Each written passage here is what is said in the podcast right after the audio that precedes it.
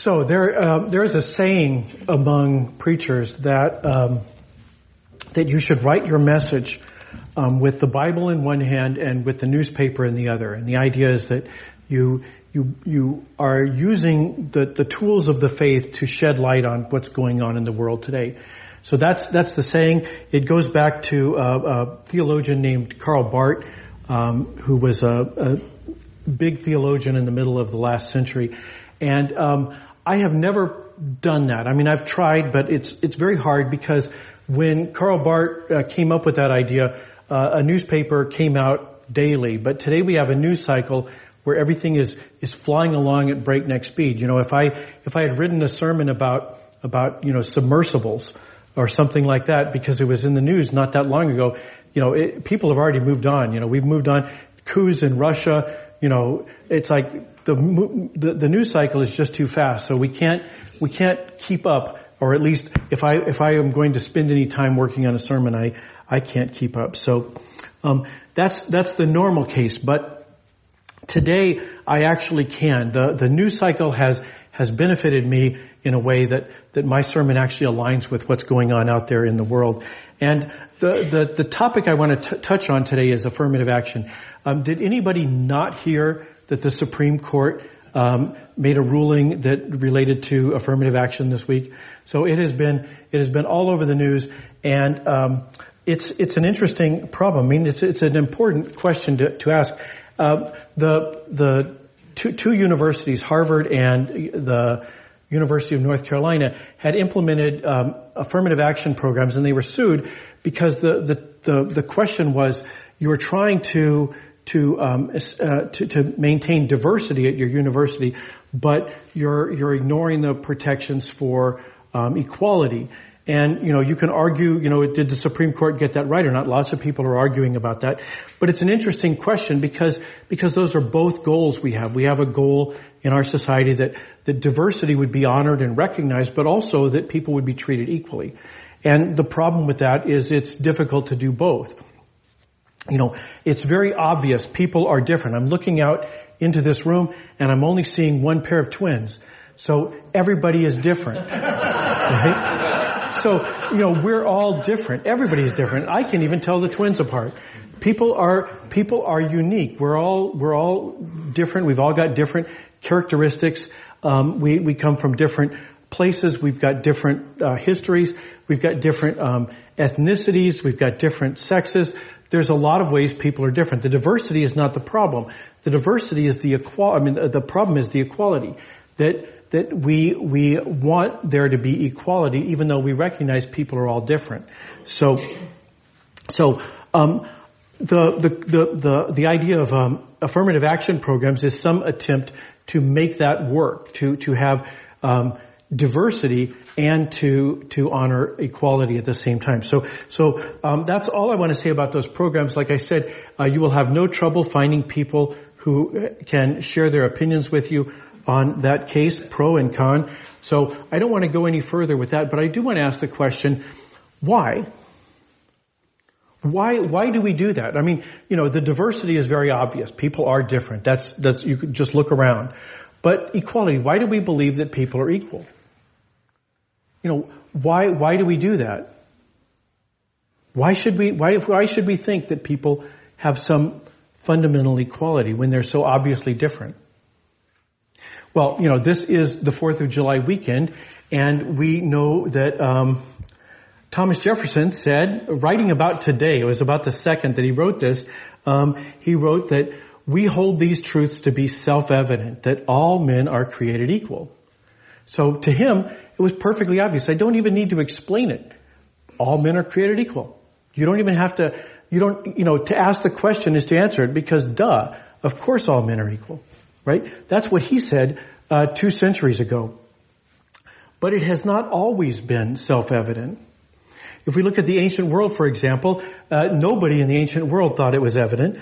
Um, the uh, the Greeks famously they had the idea of democracy. Everybody gets an equal vote in in the way that the the world works, right? How things work, right? But if you look at the demos, the the demos in democracy, well, the demos was male adult, free citizens.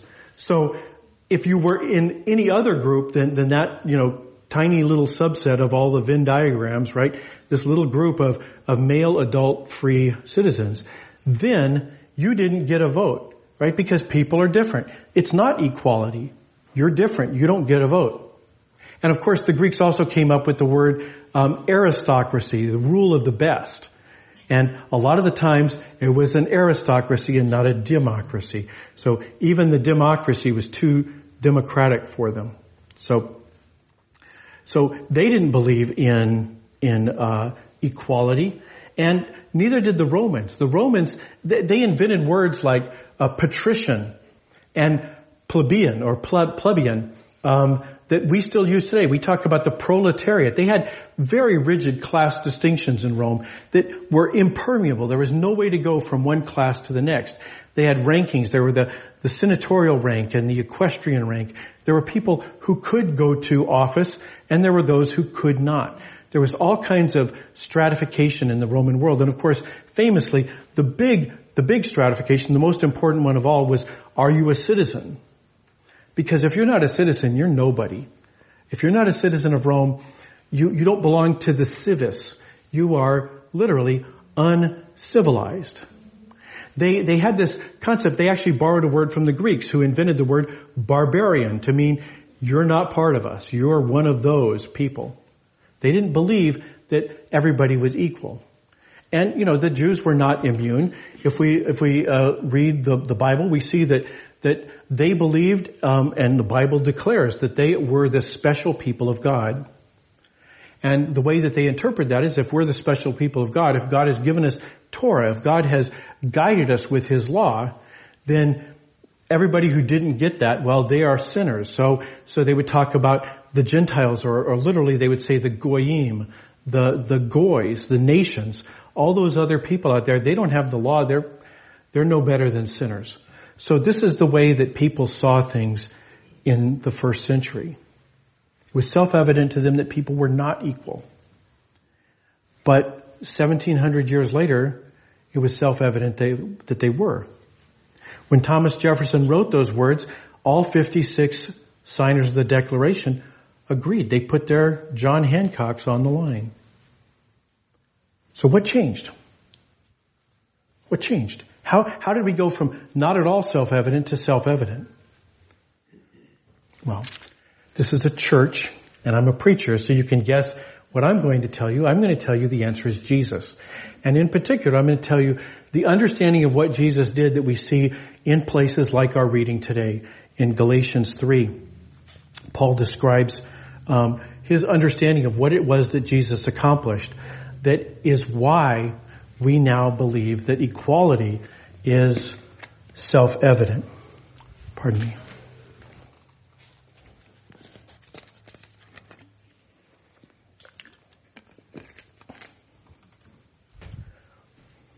So, let's um, let's go ahead and look at this uh, letter. So, what's going on in Galatians three?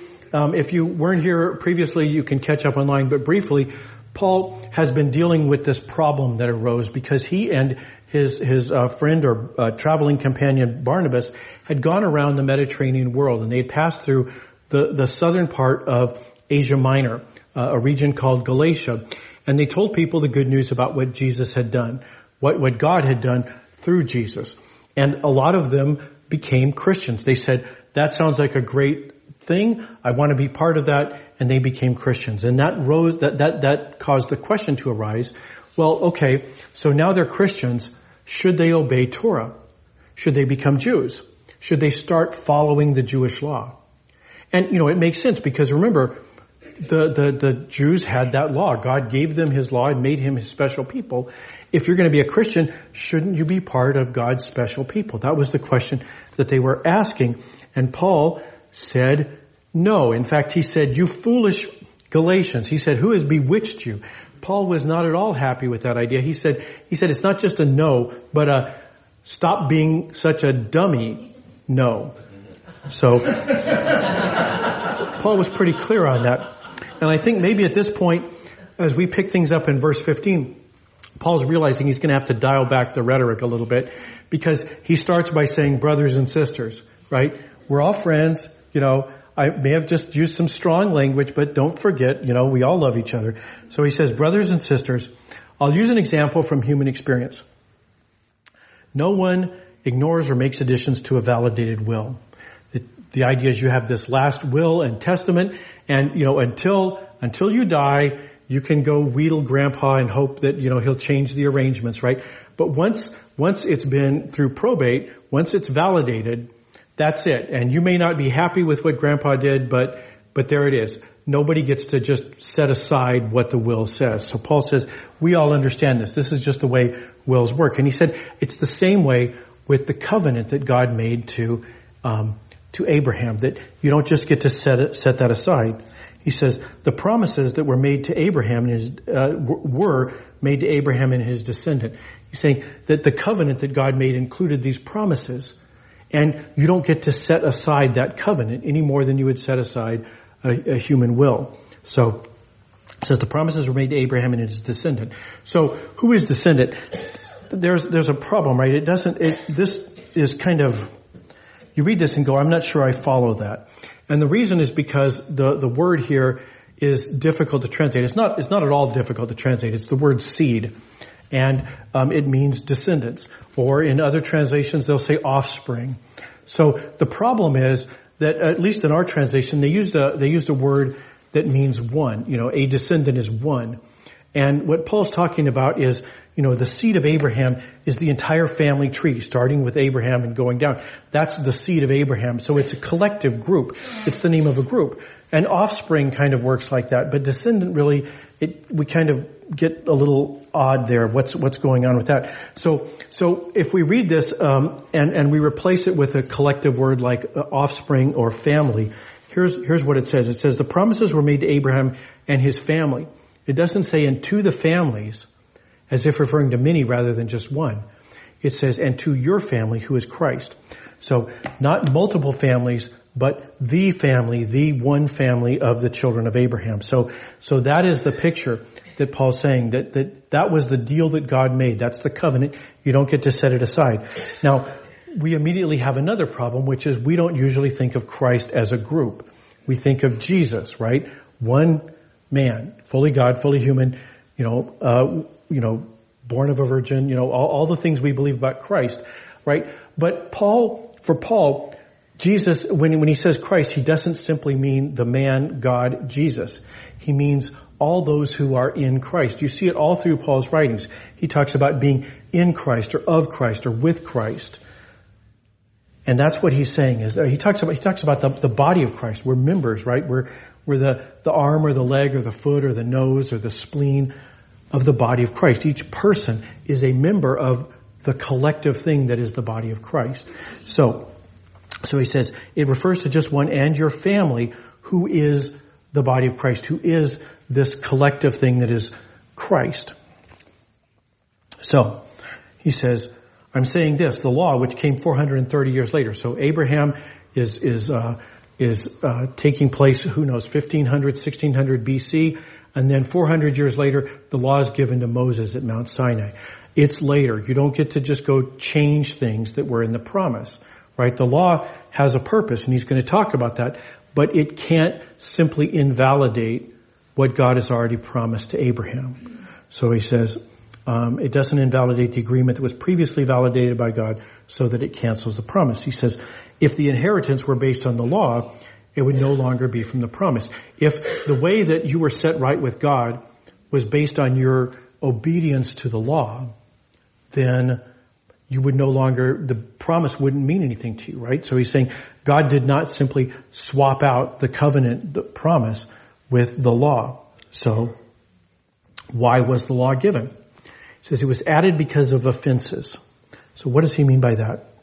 Well, there's a lot of opinions, and um, the the the basic idea, or the, the thing that everybody agrees, is that uh, nobody, there's never everybody agrees, but the the most uh, common um, thinking on this seems to be that the Israel, the nation of Israel, the Jews, did not uh, you know, they were God's special people, but they didn't really behave that way. They were basically as bad as everybody else, right? You know, you don't, you know, suddenly working your way through life, not doing all the wrong things doesn't become easier because you've got the law.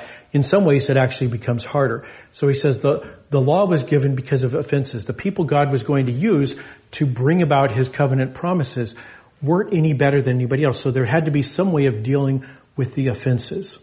So, so he, you know, and this is where people get into really some, some deep questions about what the law did for them. And, you know, there's, it's kind of like the affirmative action. There's lots of opinions about it. Um, but he says the, the important thing for him is that it's temporary. Whatever it is, he says it was a temporary thing. It arrived after the, after the promise. And as he says, it's not a permanent thing. He says, is the law against the promises of God? No. The, the law has a function, but it cannot give life. It cannot change the human heart. The law regulates, but it doesn't change people. It can't give life. And because of that, the righteousness cannot come from the law. So he says, so what is the purpose of the law?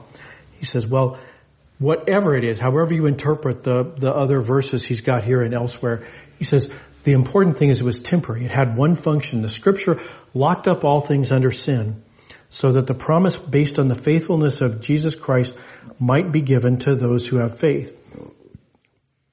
Before faith came, we were guarded under the law, locked up until faith that was coming to be revealed.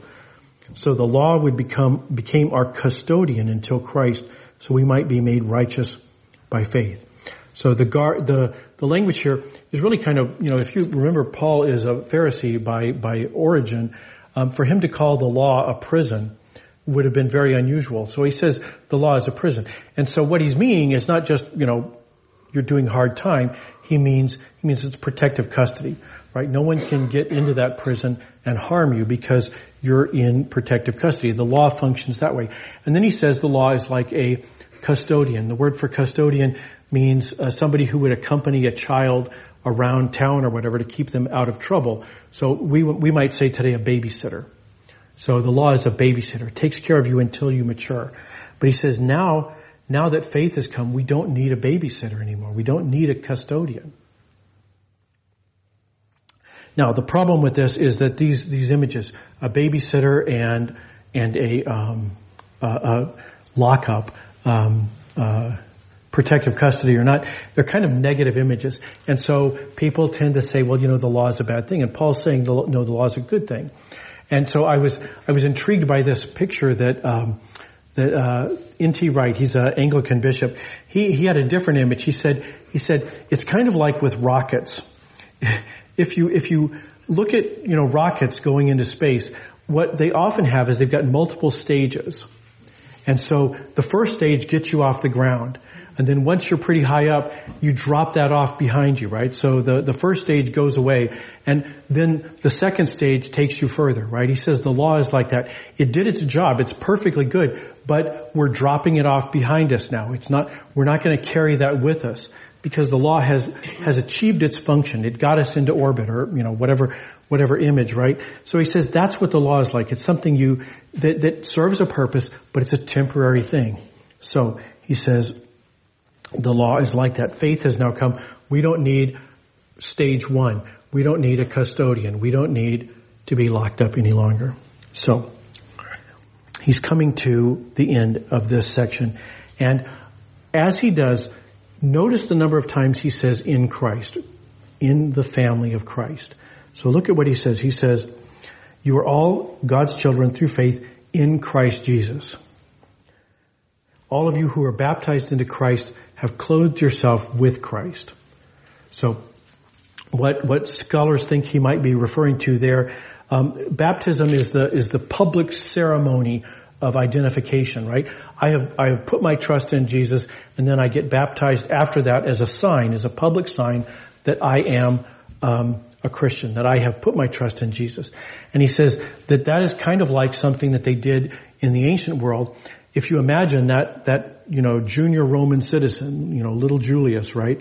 And he's, he's accompanied by this, this custodian who keeps him out of trouble, right? But one day, Julius, you know, whatever the age was, 18, 15, whatever they did in those days, right? At some point, he becomes official legal adult. And when that would happen, you know, and again, they were very class conscious, sex conscious, etc. Uh, for, for a man who became an adult, he would put on the toga virilis, the toga of a man. So he would finally get to wear, we would say, he put on his big boy pants, right? So he's no longer wearing the little, you know, knickerbockers or whatever, you know, you've got to wear as a kid. He's wearing the big boy pants. He's wearing his toga. He is clothed with adulthood. And Paul is saying that all of you who are baptized, all of you who went through that ceremony, that initiation ceremony of identification with Christ, have been clothed with Christ. You're mature. You don't need a babysitter anymore. And so he says, there is neither Jew nor Greek, neither slave nor free. There is male, nor is there male and female, for you are all one in Christ Jesus. That you're all different, but you're all one. There's, you know, all kinds of people, Jews, Greeks, slave free, etc. All kinds of people. But you're all one in Christ. You are all part of the family of Christ. And if you belong to Christ, if you're in Christ, then indeed you are Abraham's descendants, heirs according to the promise. You are the fulfillment, collectively, the church is the fulfillment of the promises that God made to Abraham. So that is what Paul is saying. That's his idea. That like every family, right? You know, you know what families are like. You've been to Thanksgiving dinner. There's all kinds of people. There's grandpa, there's, you know, the, the cousins, there's, there's all the people who are part of the family. There's, you know, the crazy uncle with the weird political beliefs. There's, there's, you know, the, the black sheep that we don't talk about what happened after, you know, until later. There's the prodigal son. There's people in the family, all kinds of people, all kinds of stories. They're all different, but they're all one family. Paul says that's what Christianity is like. That when, when Jesus returns, there will be Christians from every tribe, tongue, and nation because we are all one family. So what do we do with this? Well, we live it out, right? We live it out as Christians. And, and the, the, the idea here is that you don't know who's baptized. I mean, you know, you might check with the church rolls to see, you know, who is innocent. And by the way, if you aren't, let me encourage you to do so.